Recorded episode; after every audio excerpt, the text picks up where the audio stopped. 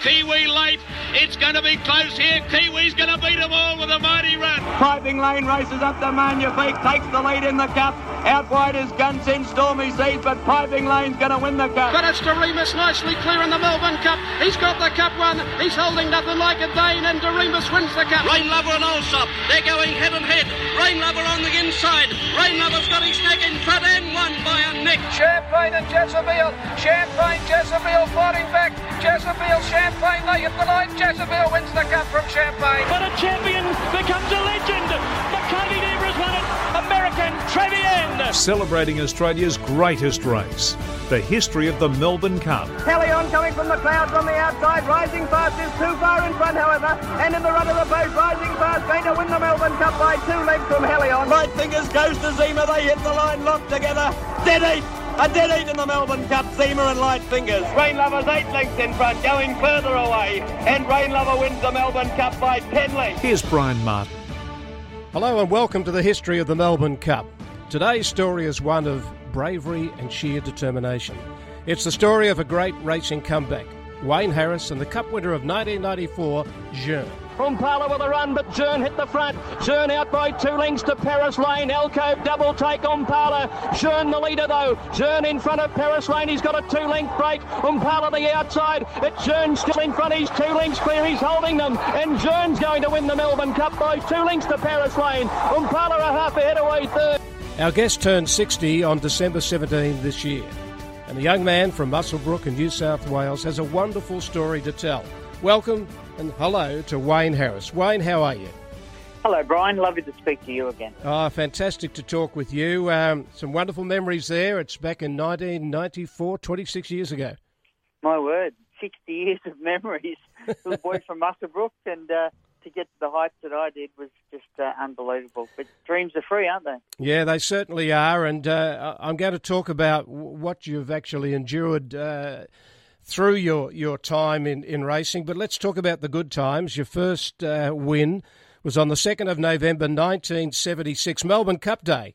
And it was at Muswellbrook uh, on a horse called Duke of West Point for uh, a great trainer, Pat Farrell. Yeah, he was my master uh, back in the day there. And uh, Melbourne Cup Day always seemed to, I didn't realise at the time, but I think it took about 13 rides for me to ride my first winner. And we had four runners in the race that day. And old Duke of West Point never went down in the annals of all-time greats, and uh, he was the outsider of our four on that occasion. And I, I used to ride him track work, and he was a good old safe ride for me. And he got out in front, and they never caught him. And you wouldn't believe it. That was my first winner after 13 rides. And just a week later, same four horses went around again, same story. He got out in front, and they never caught him again. So my first two winners were on a on an old, uh, lovely old horse called Duke of West Point and uh, started my career off. I was very little when I started off, Bryan, and people were saying, oh, you need to build up and get a lot stronger. And then all the falls and injuries and time that I spent off, I um, naturally grew and uh, always struggled with my weight sort of um, for most part of my career. But, gee, there's a lot of um, it was a roller coaster. The great times were great, and uh, the, the, low times were something you wouldn't want to wish on anyone. When you look at your apprenticeship and uh, the, the wonderful trainer and one of the all-time great trainers of Australian racing, TJ Smith, Tommy Smith declared you the best apprentice he'd ever seen. In the season of 78 79, your champion Sydney Apprentice, 73 wins. Again, you did in 79 80 with 56. 89 wins in the season of 80 81, champion Sydney Apprentice. Uh, a total of 558 wins as an apprentice, an Australian record at the time. Uh, and it, um, it, it sort of it was hard work, as you say, coming coming from Muswellbrook, battling and you know uh, starting out uh, around the bush, but you finally made your way to town. Um, who was your mentor? You, you're writing for Pat Farrell, um, and there are other people that sort of came into your life at that early stage. Yeah, there was Bryan. I was pretty lucky. Um, there's a good uh, a lot of country jockeys riding up around my area at the time. There was John Wade and um, uh, Arthur Lister was a champion jockey, and I had them guys to ride against and a few others, to probably too many to mention. But Hilton Cope had retired, and uh, he had a spring investment property up in the Hunter Valley there, and he had a, shares in a few horses with Pat, and he took me under his wing, and uh, it was a great help for me. He sort of kicked me up the backside if something he wasn't that happy with, and uh, pat on the back when he, he saw things that he thought, you know, we um, were doing right. So I was very, very lucky to have, have Hilton there. You know, not all the time, but um, when when I was needed, it was really good. So to have someone of his ilk, he's a, a champion jockey himself who really struggled with his weight, but had great international experience. And uh, when you listen to the people that uh, saw Hilton ride, there's, there's none better. And, and Wayne, you spoke of the um, sort of the problems and health issues that you had sort of through your career, and weight didn't seem it was going to be a problem at the early stages, but it turned out to be probably your, your greatest opponent. Uh, like any jockey who's taken thousands of race rides through uh, through your time in racing, a lot of mishaps on the racetrack. Um, you, have had fall five times. You, you, suffered from broken ribs, a cracked sternum, a fractured vertebrae, broken left shoulder blade, a smashed nose, a fractured left hip, a right wrist and left shin bone, busted thumb, groin fracture, and broken bones in both feet. Uh, partially deaf in, in your left ear, um, and, and, a brain tumour in 1983 was diagnosed. Uh, just backtrack on that. How, how did that come about? Well, I did pretty tough. I was like good four hours drive. There wasn't much flying in those days. Four hours drive back and forth to Sydney. My boss would never let me stay over um, a night in Sydney. I had to come back and ride my track work. He was a he was a tough boss. He never let me get in, get a uh, an easy day there anywhere. And uh, I'd drive to a country race meeting. Then there was the city meetings, and I was very proud to be able to win three consecutive apprentice titles in Sydney, being based in Muswellbrook and all the driving I was doing. And uh, I don't know whether it's, I can't blame being tired or anything like that for a lot of the falls I had. People were saying that I was too careless and things like that, but you can't help it when horse snaps a leg or or you know two or three horses fall in front of you and you can't miss them. So I don't think a lot of the falls were my fault. It uh, yeah, but it, it sort of caught up with me. I got over doing the travelling. Uh, Tommy Smith, Bart Cummings, Neville Begg, Theo Green, all sort of after me to get to Sydney, I was being wasted and wasting myself being up in the country.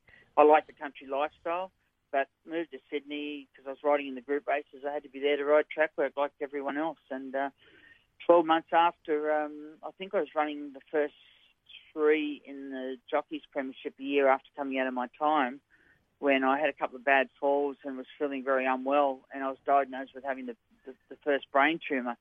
So that was pretty horrific uh, I was told I'd never ride again. And uh, really, 12 months, I really fought hard to get back in the saddle. I moved back to the country. I based myself at Newcastle with uh, a great mate of mine, Ray Wallace and Max Lees, and I come back riding for them. I think my first 17 rides, rode 15 winners. It was just the most magical comeback you could ever dream to have. And I was back and off and running again. And uh, I started my career back off fairly well there and was offered a, contract in Hong Kong with John Moore. Uh, I went over there and did, did, did a season there and had a, had a bad fall there and uh, came back and started off again here. So everywhere, every time I sort of get up on a high, something happened to sort of drag me back down. So, how did you um, going through that uh, that rehab and, and, surviving a brain tumor? How did you control your weight? Well, your weight wouldn't have been an issue then, you wouldn't be concerned about that. It was more about getting back and getting your balance and, and getting you know getting back your, life together. Surely. Mate, I think as a jockey, you're always concerned about you know your weight. You're always keeping an eye on it, and uh, always trying to keep yourself pretty fit. And to come back for that first comeback, I knew there was going to be a lot of eyes on me. I had to go through so much red tape, um, so many doctors they put me through because it wasn't just my health going to be worried about. The other guys I was going to be riding against, you know, they've got to go home to their families as well. So, um, you know, that's got to be in the back of your mind and everyone's mind. But to come back with a comeback that I did was just magical. And um, they, yeah, I, I'd been partially deaf in my left ear for like, um, then they found with the brain tumour that might have had something to do with it. But I didn't find till years after when I had my second brain tumour after I'd won the Melbourne Cup that I'd had no, they cut through my balance nerves um, to remove the brain tumour, and I had no my balance down my left side was nearly zero, so my right hand side was sort of covering from my left hand side. Sure. So to come back and ride the winners and, and all that type of thing was uh, was something that's just pretty magical. So um, yeah, to you know have the career that I did and have all them, them injuries and illnesses was um, I think probably my biggest assets or my biggest victories were apart from winning the Melbourne Cup and probably the, the Golden Slipper as an apprentice, still the youngest, was to come back after two brain tumours and uh, have successful comebacks. And although the second one, after winning the Melbourne Cup, the second one come back, I was advised not to ride again because I'd had meningitis, and that's when I lost all the um, my hearing in my left ear. They took all, all my ear out actually, and um, so I'm just completely deaf in my left ear now. But I was told not to ride again because of the meningitis, and I wasn't allowed to heat my body up. So always trying to lose weight. That was always going to be um, a bit of a hindrance to me. And I think I come back and I rode for about four months, and then the health just wasn't good enough to keep going. So I had to put uh, uh, you know, stop to, to pretty wonderful career. Uh, extraordinary career. Uh, Wayne, at, at 18, you won the, the Golden Slipper um, for Bart Cummings. There's been no greater trainer, and that's still a record at 18. It was April 7, that's my birthday, 1979. And inspired, um, was it inspired the one that you won on? No, Century Miss. Beadman. He he was three months older than me, so he broke most of my records, Darren. But I still hold that one, the youngest apprentice. I won on Century Miss. I think Bart had won five slippers before Century Miss. Yep. And funny enough, I don't think he ever won another slipper after that. I don't know what a genius he was with Melbourne Cups, but I used to joke with him geez, you better get me back and uh, we win another slipper. And he said, you've got a bit of weight to lose, son. uh, qu- quite extraordinary. And, and the, the times overseas, um, Hong Kong, as you, you, mentioned, you went there, you had a fall, you broke a hip there in 1985. There was a time, of course, you got to Ireland, rode for one of the great trainers, Kevin Prendergast, in, in 1986. Um, so you, are able to see the world, and even a, a, trip across to Japan after winning the Melbourne Cup on Jeune, and then going to Tokyo and riding in the great race, the Japan Cup, and the horse ran well, sixth from memory in that year, and he he, um, he certainly didn't disappoint. But what sort of value did you get out of sort of leaving Australia and, and sort of spreading spreading your wings globally? Bryan, just can't believe the education I got. I wasn't brainiac school, to be truthful. But once I got involved with the horses, my interest was just I wanted to be a jockey. That was it. And to be able to travel the world, ride in ten different countries at different times, was just uh, what a wonderful education travelling is. And as you say, I had Hong Kong, I had stints in Singapore, Malaysia. Uh, went to Mauritius for invitations. Brent Thompson and I went over there and represented Australia. Um, Japan after the Melbourne Cup. That was another interesting story. He he, I think, should have. I don't know he would have won, but he should have been a lot closer. There was terrible interference going past the post the first time, and Rough Habit with Jimmy Cassidy and I copped. Uh, I clipped heels and uh, nearly was unseated out from turn, and he ran fifth to sixth there, and it was a very, very good run. But the next day, um, I'd suffered some internal injuries, and uh, I had a very bad um, internal hemorrhage and collapsed on the plane as we were about to taxi out to take off. So we had to go back, and I was rushed to a Jap- Japanese hospital, and no one spoke English, and uh, mm. I thought I was going to die there. And uh, yeah, David Hayes and all the owners and uh, friends of his were on the plane, and they patted me on the back and wished me luck. They just wanted to get back to Australia, so they left me there in Japan, and to I was in a Japanese hospital for about three or four days till they stabilised me, and then I got home, and they said the plane would have taken off, they wouldn't have been able to land for about another four hours, and I would have been dead with the pressure and all that type of thing. So it's another story. I don't, I don't go looking for all those those dramas, but they used to seem to find me. Just extraordinary your your survival rate more than anything else. So you don't do things in half measures, do you? Uh, not intentionally, but yeah, I've been um, pretty lucky. Brought up in the country, tough. I've got uh, two brothers. We're all very successful at sport. Everything we put our hand to. I was a Golden Glove champion boxer. Followed my brother in there. I won uh, rugby league, won uh, grand finals with, with football, and we're just all mad, um, like most country country um, kids are. You just get mad into your sport, and uh, there's a lot more things, I suppose, these days with you know PlayStations and video games, and we never had that in the old days. So yeah, you just had to you know go and do your best at sport, and I was very proud, a very proud family of um, you know with with our sport. Wayne, sort of recovering from something, and on two occasions you went through this uh, a brain tumour.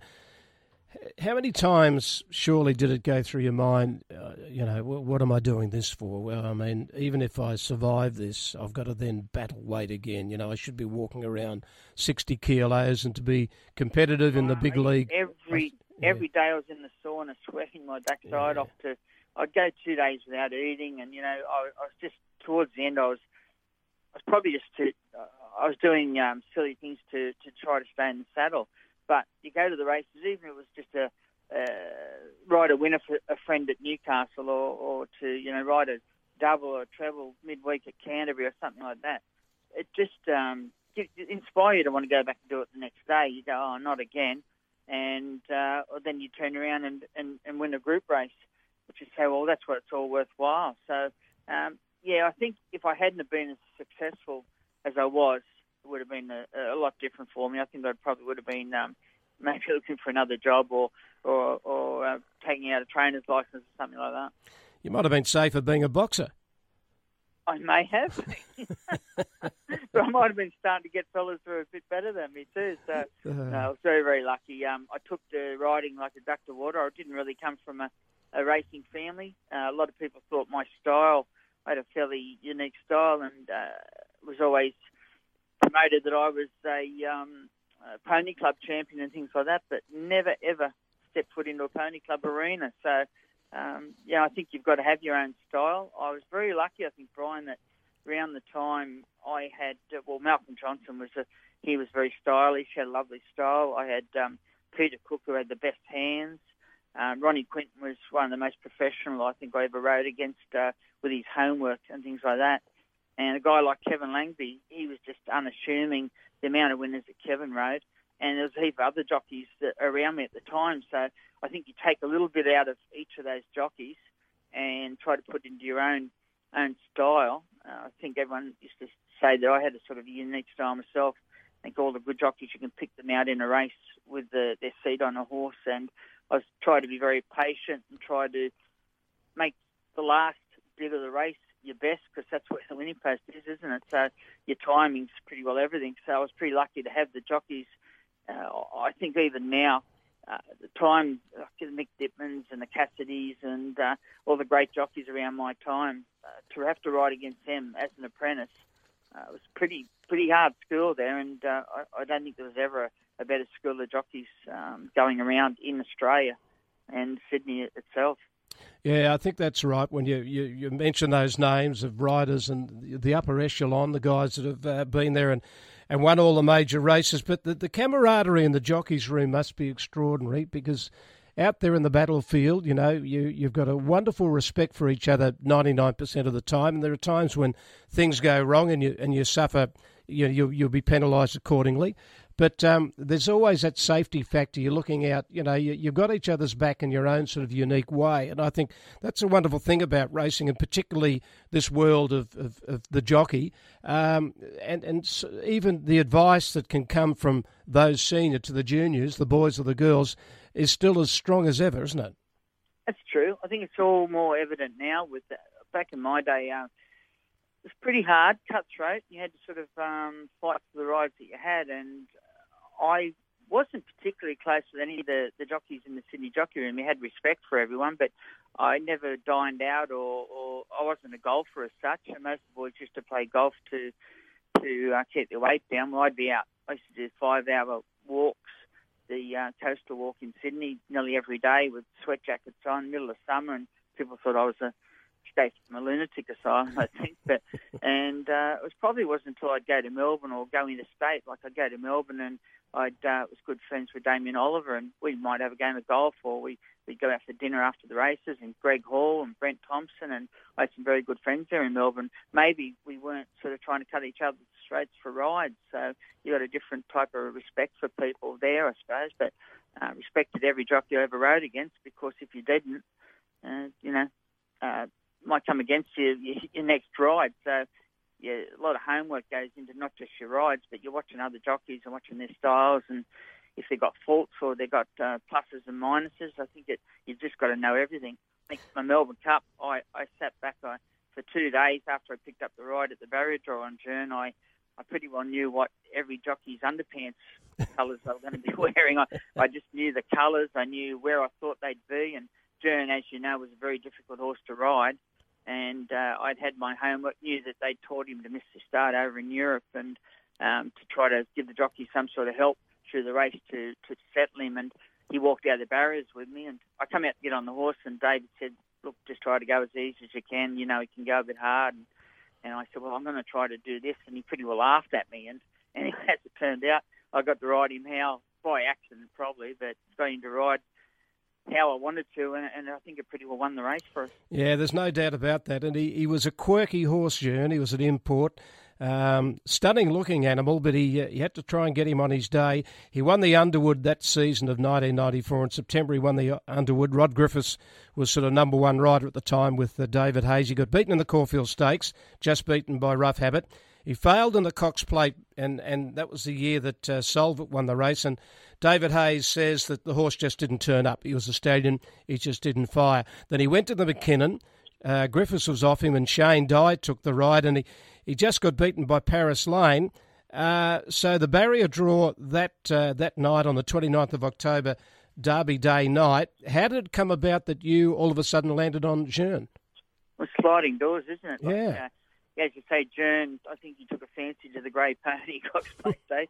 Terrible time to to uh, work out your sexual preferences and whatever. but then you know, I actually rode in the Mackinnon, and Shane, I think, tried to change Jeune's style. He tried to get him out of the barriers and put him into a position and give him a dig out of the barriers, and he he went he pulled too hard to to win the Mackinnon on that occasion. So. Shane had the choice of Coachwood and Jeune, I think, pretty well, and he said to David, "I'll I'll go to the barrier draw and well pick whatever draws the best. So as it turned out, Coachwood drew eight, Jeune drew nine. So I was standing with a glass of champagne in my hand, and the, the press asked David who would be riding Jeune. He looked across at me and he said, "Well, that fella puts down his champagne. He might want to ride him." So down went the champagne, and and uh, yeah, I, I such a great feeling from from that moment on because you probably remember Jeune was very well thought of mm. leading up to the Melbourne Cup until those um, couple of failures in the Cox Plate and the Mackinnon. So to pick up a ride that's all of a sudden gone from probably you know five or six to one out to twenty to one, and uh, I don't think anyone really thought that he could run the two mile with the habits and, as you say, the quirkiness of that uh, that that he had. But to be able, my theory was always in a race, and I, I, I mentor a few apprentices uh, these days, and I always tell them try to follow the best horse in the race. If not, try to follow the best jockeys. And on that occasion, I was able to follow Jim Cassidy and Darren Beadman. Well, as you know, probably two better jockeys you wouldn't find. And they weren't on the best horses on the day, but gee, they rode good races for me. So I think that was a big, big start to me to be able to um, follow them and, and for the, the, the breaks to come my way in that cup.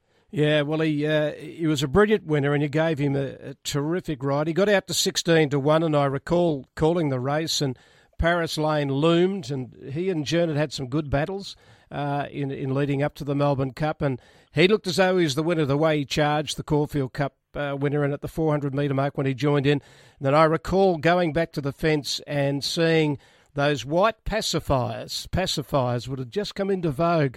Uh, Mike Pelling, it was, I think, the uh, jockey from Queensland that invented the pacifier. Yep.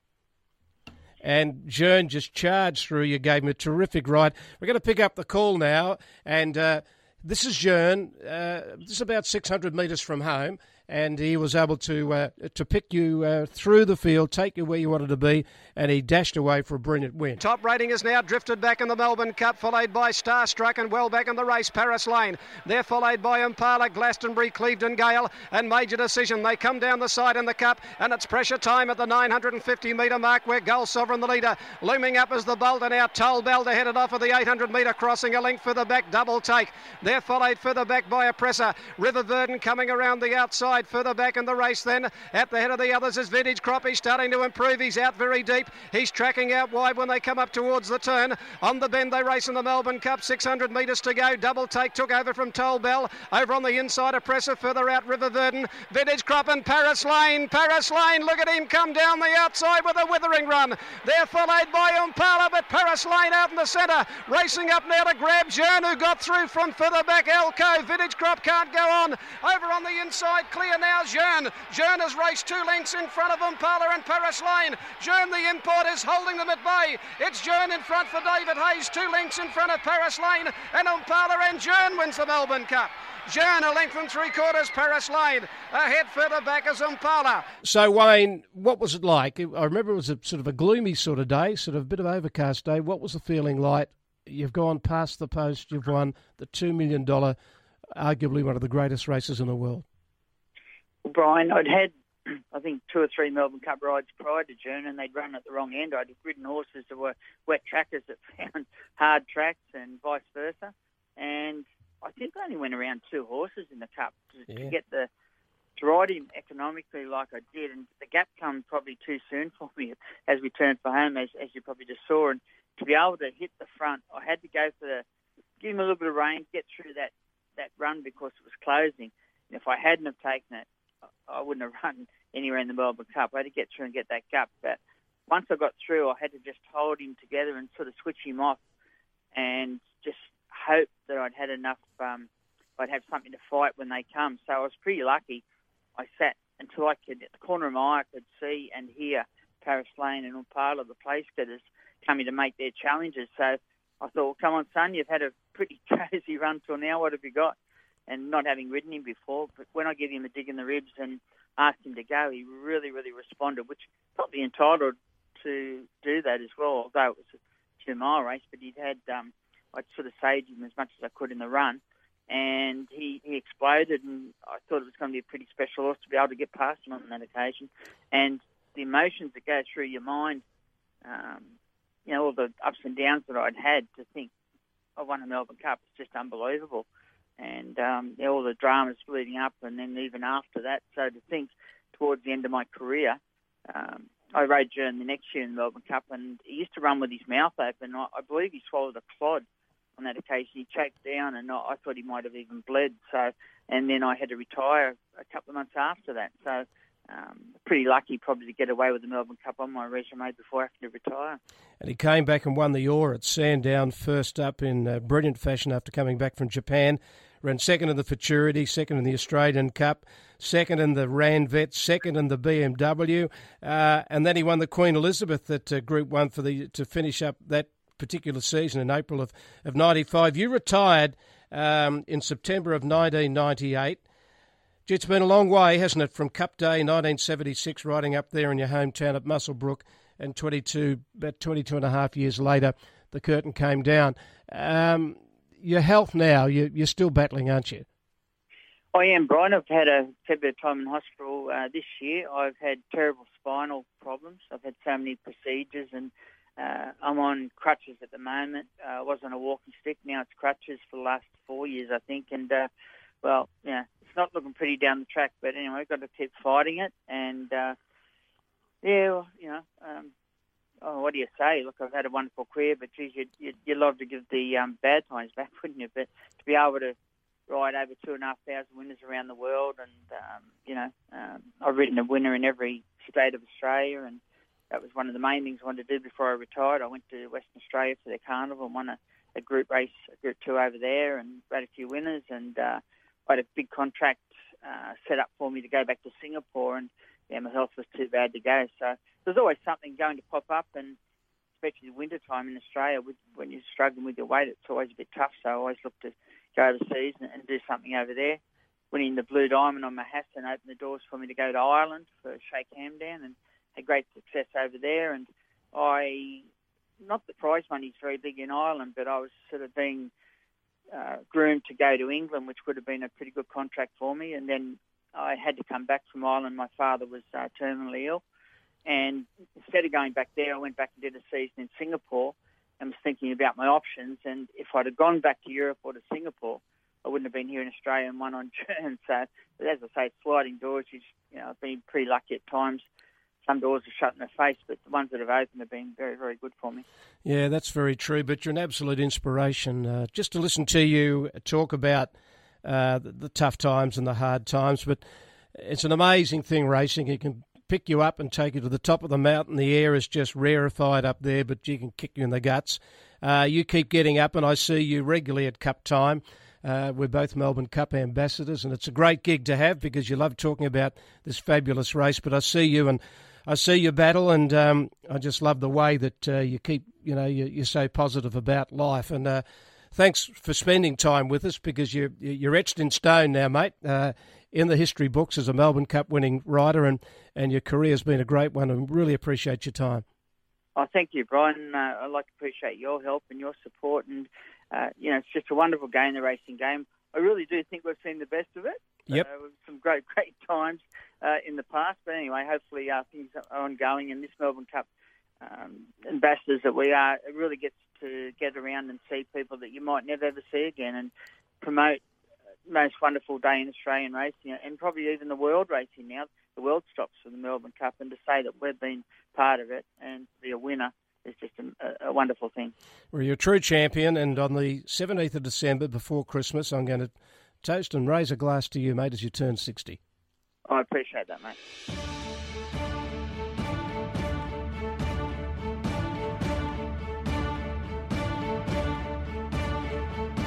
On RSN 927, we're celebrating the history of the Melbourne Cup, Australia's greatest race. On February 21st, 1998, top Queensland jockey Larry Olsen announced his retirement from race riding. In June that year, he turned 50. Larry had won the great race, the Melbourne Cup, in 1987 on Kensei.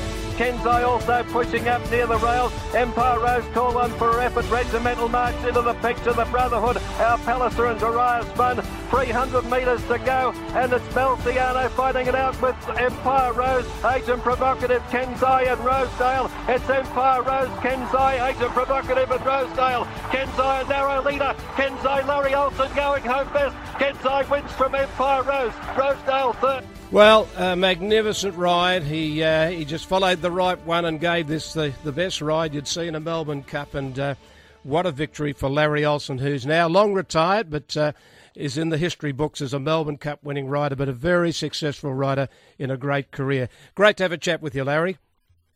Yes, Brian. Uh, gee, I tell you what, when you hear the uh, the call, which I don't do uh, except for around this time of the year, it certainly uh, it certainly stirs you back into uh, well what you went through at that particular time in your life. It was uh, it was life changing.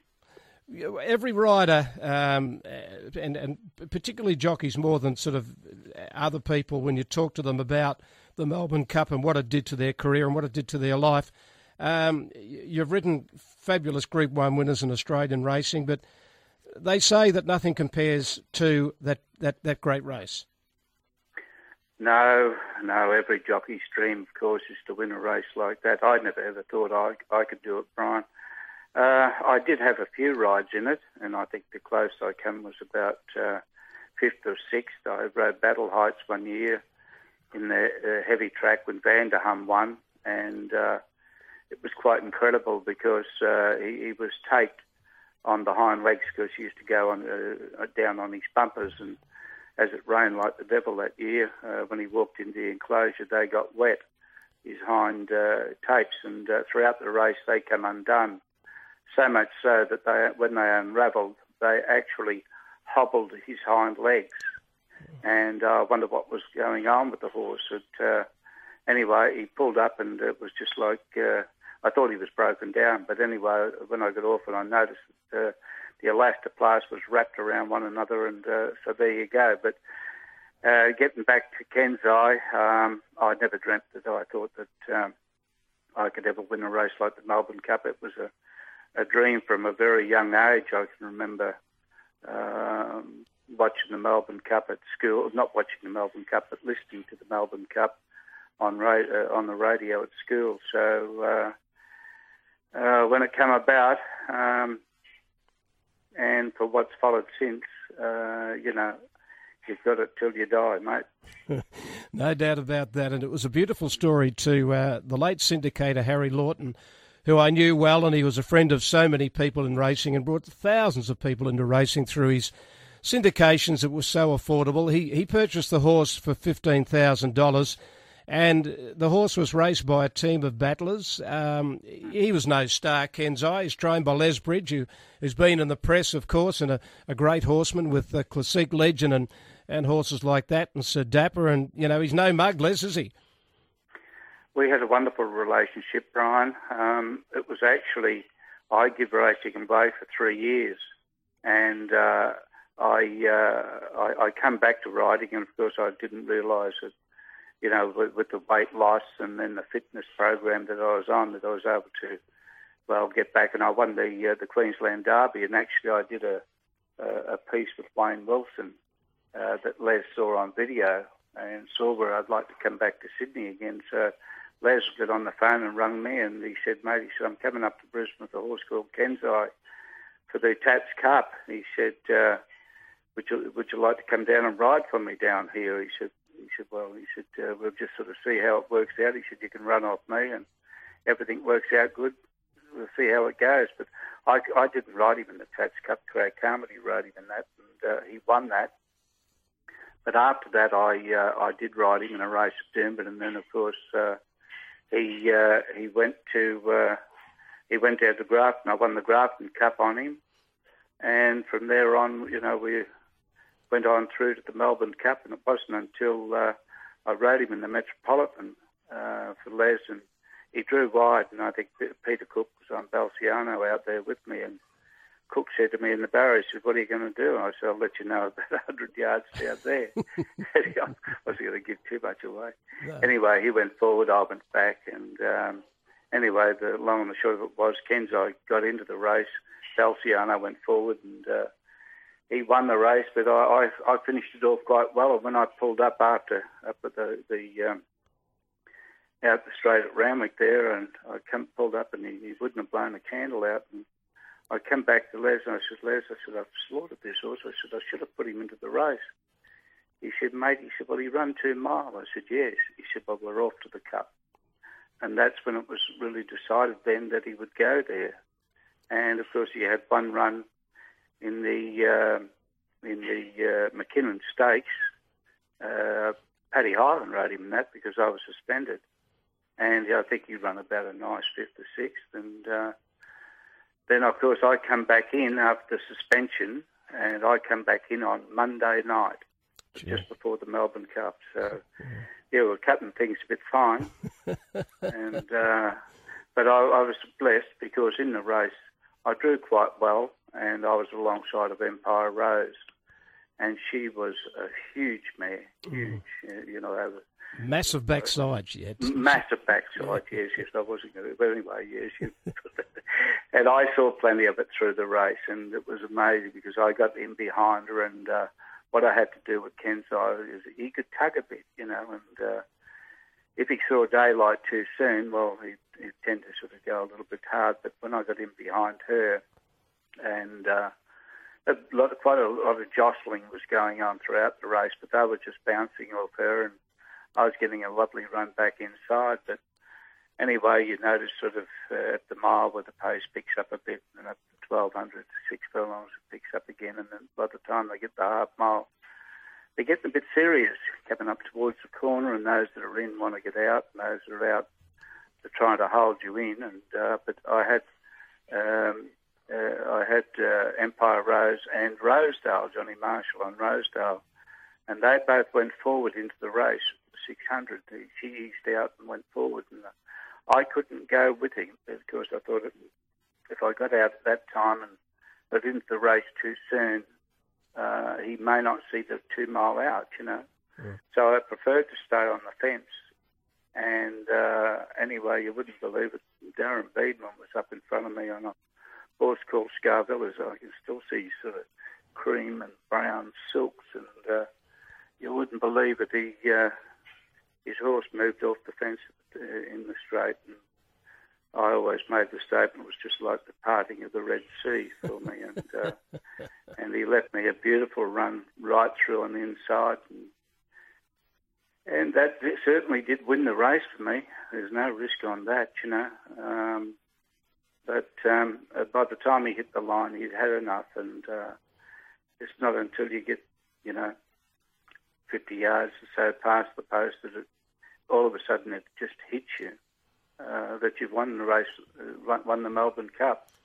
And then, of course, once you pull up and that, you just overcome with not exhaustion, but you can hardly breathe and choking up feeling. It was just amazing, you know, and then coming back to scale and and the reception that you get, Brian, that doesn't happen too often in, in anything in life. And, No. and it was our traditional race, the Melbourne Cup, and the crowds. We won't see them this year, but by gee, um, oh well, it's a dream.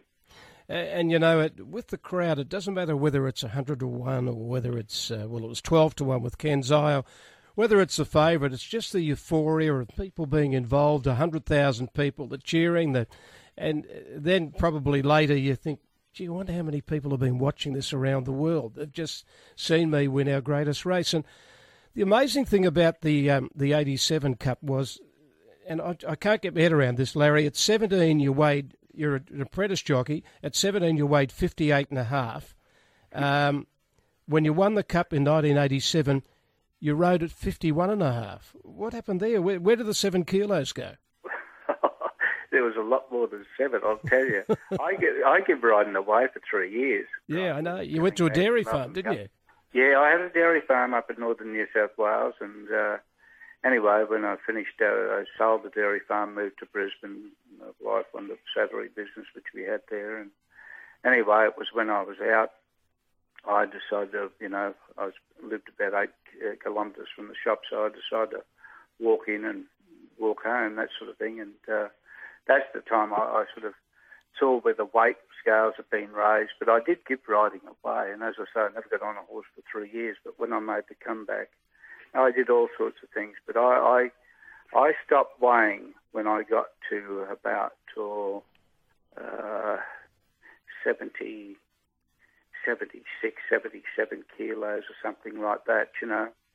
But uh, I followed all sorts of diets and everything, but um, uh, the running and, and, and that got me back. And um, I, uh, by the time I got to, uh, was uh, I started. I remember Kenny Russell and Neil Williams both passed now.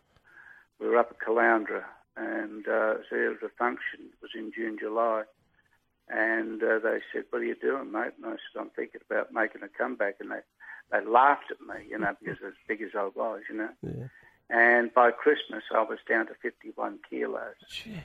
So yeah, I lost. a. I I I I give up smoking the whole lot, you know, and I was on a little bit of a, you know, a little bit, but I was just uh, become a bit of a fitness guru, and then a bloke picked me up after that, a fellow called Ron Johnson. He's made his name through various jockeys, and uh, he said, "I read where you made a comeback." He said, uh, "He said I can get you three times stronger and uh, and five pound lighter." And I said, "Oh, you know." So anyway, he devised a fitness program and a little bit more of the uh, brown rice diet and everything like that that followed. But of course, you know, you had to be very uh, disciplined in what you did. And but I started back riding at the Gold Coast, and uh, I started riding a couple of winners there, and then of course I. Uh, I, I come into town and started riding doubles and things like that. But um, but one bloke that also helped me a lot through this was Pat Duff. He was a bloke I went to and started riding work for, and he put me on horses. Uh, you know, before I was ready to ride in races, and he put me on a couple up at Gatton. That sort of got me going. So I would got a lot to thank Pat for. But um, 1963 at Gatton was your first ride, is that right? Uh, I think I, uh, my first winner was at Gatton. Yeah. But it wouldn't have been long after that. Yeah, yeah, that's it. No, I uh, I just turned 15 when I had my first ride in a race at Canterbury in Sydney, and I was apprenticed to Mel Barnes at the time, and uh, and I remember Darby McCarthy was apprenticed in the stable, same stable at the time. We went in the jockey's room, and he took me and introduced me to all the jockeys. Well, and George Moore, Athol Mulley, Jackie Thompson, God, all them blokes. Des Lake was up there riding at that time too, but it was just something like uh, you walked into heaven, you know. And, and when you mention those names, how did they take to a, a young kid coming in? Like they were as tough as boots. George Moore, Athol Mulley, they used to actually punch on in the jockeys room, didn't they? Well, there was a little bit of progression there. I never actually saw that, but uh, Were you accepted? yeah, there. Beg your Were you accepted by these guys? Yeah, well, I, I, I was actually, it was amazing. Uh, the, the people that I, the Darby introduced me to, Darby was always held in very high esteem Yes, too, yeah, yeah. bear in mind. And of course, I was his sort of, I, I was in the same stable with an underling as such, and Darby was, was helped me a lot through my apprenticeship in riding. We wrote a lot of work and things like that together. But no, I was very well received, and um, but I can remember blokes who was riding at the time was uh, Mickey Hood, Maxie Lee's old Maxie Lee. Yeah. You know, I don't know whether you, you, you can sort of remember Max the trainer. Yeah. That's him, yeah, Maxie. Well, he was riding. Is that right? He was riding, yeah. Go- Going back a while, aren't we? Yeah, Chris's, uh, But Chris's um, dad, yeah. I, I run fourth in this race. Was a nine furlongs and 63 yards or something. Canterbury started at the top of the straight. And I run fourth. It was 33 to 1. And uh, I remember my boss said to me, he said, where'd you learn to pull a whip like that, you know? Give it, you know, you pull the whip, give it a couple of hits and put it away. He said, why didn't you keep using it? I said, no, Darby told me not to. He said, give it a couple of hits and put it away and start riding hands and heels. And, but oh, I, I was lucky through my life. Apart from being heavy in that brine, I always linked with uh, good horses. I was able to get on a good horse from time to time, and and it sort of kept me in, uh, kept me in racing. Gee, that's an understatement. You rode Gunsynd, the great Grey, from Goondiwindi. Yes, I won six races on Gunsynd, and uh, I lost the ride only when he went to Tommy Smith. But um, I when I when Sid Brown, Sid Brown uh, brought Triton up to Brisbane. That was in '72. Another time I was nearly going to give it away too. And uh, I think Roy Higgins, Peter Cook was suspended. Roy Higgins uh, preferred to ride one of Bart's, and uh, they come chasing me for the ride on Triton, which I won on him. Just got beaten in the 10,000, went back to Sydney, and I often chat with uh, Sid that uh, he was instrumental in me coming back to Sydney early too, you know, so uh, I rode good horses like Triton for him, and I won the Epsom and, and Gunsynd and I, uh, well, Gunsynd and Triton, the two of them got together all the way up the straight at Randwick. It was a head-and-head go, and I finished up, I got him. So, but oh, he was a great horse, Gunsynd. And it was a wonderful uh, weight for age horse I remember growing up uh, listening to on the radio. It was trained out of Bendigo here, and he went to Queensland. He was a terrific weight for age horse up there called Winfreux, and the same down here in Victoria. He's, he's a top galloper. Oh, Brian, I, you know what I was lucky, particularly in my apprenticeship years, that I was able to get on horses like this. Now, let me cast you, but this is, okay, we'll get on to but I rode him as a seven pound allowance boy. But, you know, early in the piece, I was a boy of about 14. I just, I, bear in mind, I could ride gallops on Nudgee Beach when I was 12 years of age. And uh, when I got 14, when I was 14, I was able to be registered to ride on the tracks, you know, and I was riding work at Eagle Farm. And this horse, they asked me, they were looking to work two horses together called um, Sometime. Yeah, yeah. Remember, remember He won a Caulfield Cup, yeah. won a Caulfield Yeah. Cup, and, and, and I rode him work. I rode him work in, uh, at Eagle Farm. Yes. And, uh, oh, gee, what a beautiful horse. And from a very early age, I, I, uh, you know, you get that feeling for horses and what they do underneath you. And he, he, he, I never forgot, with a beautiful long neck, beautiful stride. And I tell you who I rode work with was uh, uh, was Pyers. Pyers come up and rode him Billy Pyers. Yeah. after Billy Pyers, the bloke with the Colgate smile. Yep. and I think Brian used to, Brian used to call him that. But then I, I uh, this horse came up to Brisbane, um, Winfreux. He was a stablemate of a horse called Captain Blue. That's right. I don't know whether you remember it. Yes, I do. And and anyway, uh, he was in a welter at Eagle Farm, and I had seven pound allowance, and they got me to ride him, and I and I'd ridden, I'd been riding him work and everything, and I said to my boss, Mel Barnes, I said this horse can win the Stradbroke, this horse, you know, and uh, this is after I won on him. Uh, he won the welter, won by about three lengths, and he did. He came out. He won the Stradbroke. Um, W.A. Smith him. Yeah, yeah. Uh, and he won the 10,000. And I think he was beaten a lip in the Doomben Cup all in the one year. Mm. But by God, what a, and he was a he was an angular type of horse, gooseneck type of thing.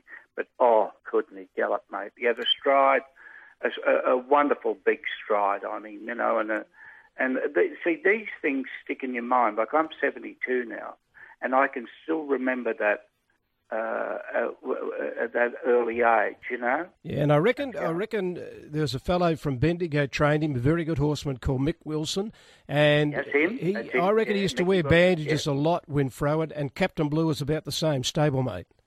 Yes, he was, and uh, Captain Blue actually didn't come forward as much as Brinthrow at that time, but he, uh, uh, I think, he was taken over by his owner later on. Mm. Mick Wilson, as you say, trained him, but Viv Hodge was the bloke's name. Yes, yeah, that's I'm true. certain that that's right, and I think he finished up. He trained him after that, but God, what a good horse, mate! He he he, he won in Sydney and everywhere. Gee, what a good horse. Now we spoke earlier on the program in the history of the Melbourne Cup, talking about you know, that, that, that great moment winning the winning the race, and I spoke with uh, Wayne Harris, and Wayne Harris, of course, won on Jeune. But he also said probably the greatest thrill in racing outside the Melbourne Cup was winning on Century Miss and winning the Golden Slipper. And you've done something similar in winning on Star Watch for uh, TJ Smith, winning the Slipper. Yeah, I did, and that came after the Melbourne Cup, or Yeah. basically the one racing year. But uh, I won the Cup in '87 and, the um, and, the- and the Slipper in '88. Um, now that was for Tommy Smith. I rarely rode for him, but Mick got disqualified. Uh, not disqualified. Sorry, he got suspended Yep. coming into the race, and that's how I picked the ride up because for Les Bridge, uh, Les was training for a bloke called Brian Yuill, who was he was the principal behind Tulloch Lodge, if you remember at That's that right. time. Yes, I do. All those big syndications. Well, you know about the syndications and that. And um, anyway, uh, as I say, Brian Yuill was instrumental in me getting the ride. Now, I'd never got on. I'd never got on uh, uh, that horse before or even after the Golden Slipper Star Watch. Um, uh, he drew wide. It was on a heavy track, and Greg Hall was alongside of me on Sedative, if I remember rightly. Yeah. And anyway, I just wondered what I was was going to do because Gregory was outside of me, and I thought to myself, he's a horse that my horse sort of gets into it a bit. So I thought, whatever happens, I said, I'll, I'll, I'll be able to keep Greggy one more wider than me, whatever I am. But as we we've gone about, oh, oh, only a couple of furlongs, and anyway, uh, I was three wide, but I had, uh, you know, two horses inside of me and keeping him bit firm inside, you know, and I heard this call inside of me and saying, Lazar, Lazar, Lazar. and I looked, uh, looked inside and it was Jimmy Cassidy. Jimmy was on the favourite, Comely Girl. Yeah. And I thought, how good's this? I've got him tied up in there. And Gregory, I don't know where Greg is, but he's if he comes, I can cart him another wide, one wide around the corner, you know, or whatever, you know. With Jimmy in there, I thought that's good. Now, I didn't see Greg at any stage throughout the race, but then as we come around the corner, I purposely held held back and, and held him in there as long as I could, and then I took off and actually he came out and came after me, but it was too late. I had the race won, so basically me knowing that Jimmy was inside of me um, helped me win that race. But I never, I never got on the horse after that.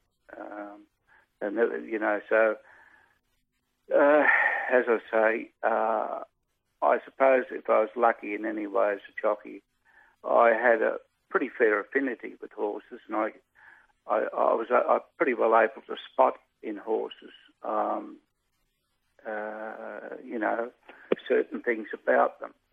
I often thought that if, uh, you know, I got on a horse and rode him around the enclosure, take him out the track and go around behind the barrier, I could nearly sit down and write a foolscap page on him.